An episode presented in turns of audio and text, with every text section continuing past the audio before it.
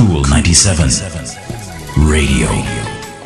Hello there. Welcome to Power Thoughts, the morning edition. Just three minutes to start your day with a positive vibration. Let's talk about admitting the mistakes we've made. Many of us almost never do it, and most of us hate doing it. But here's the thing there's no way to move forward unless we admit that we were wrong. So let's be honest and look at it. Okay, you messed up. Something's gone horribly, horribly wrong, and it's your fault. Maybe you lost your company's big client, or maybe you forgot to do a critical part of a big project. Maybe you weren't there for someone when they needed you, even when you said you would be.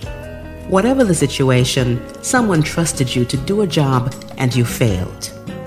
Depending on how badly you screwed up, it could mean the end of your job, your career, your relationship, your status, or your reputation. So, what's next? Usually, the instinctive reaction to a situation like this is to, to duck and cover, to protect yourself by any means necessary. But the problem with dodging the bullet is that the bullet is still flying and still needs to be dealt with. If you dodge it, then it'll probably hit somebody else. If you try to pretend like it wasn't you, chances are you will lose the trust of the people around you, especially the ones who ended up paying for your mistakes, whether by taking the blame or cleaning up the mess.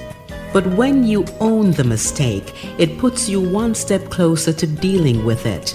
And very often, it's the first step towards a successful turnaround.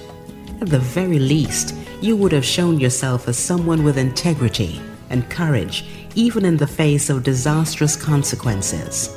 And that's a big deal. That's your power thought for today. I'm Rosalind Brown. Talk to you next time.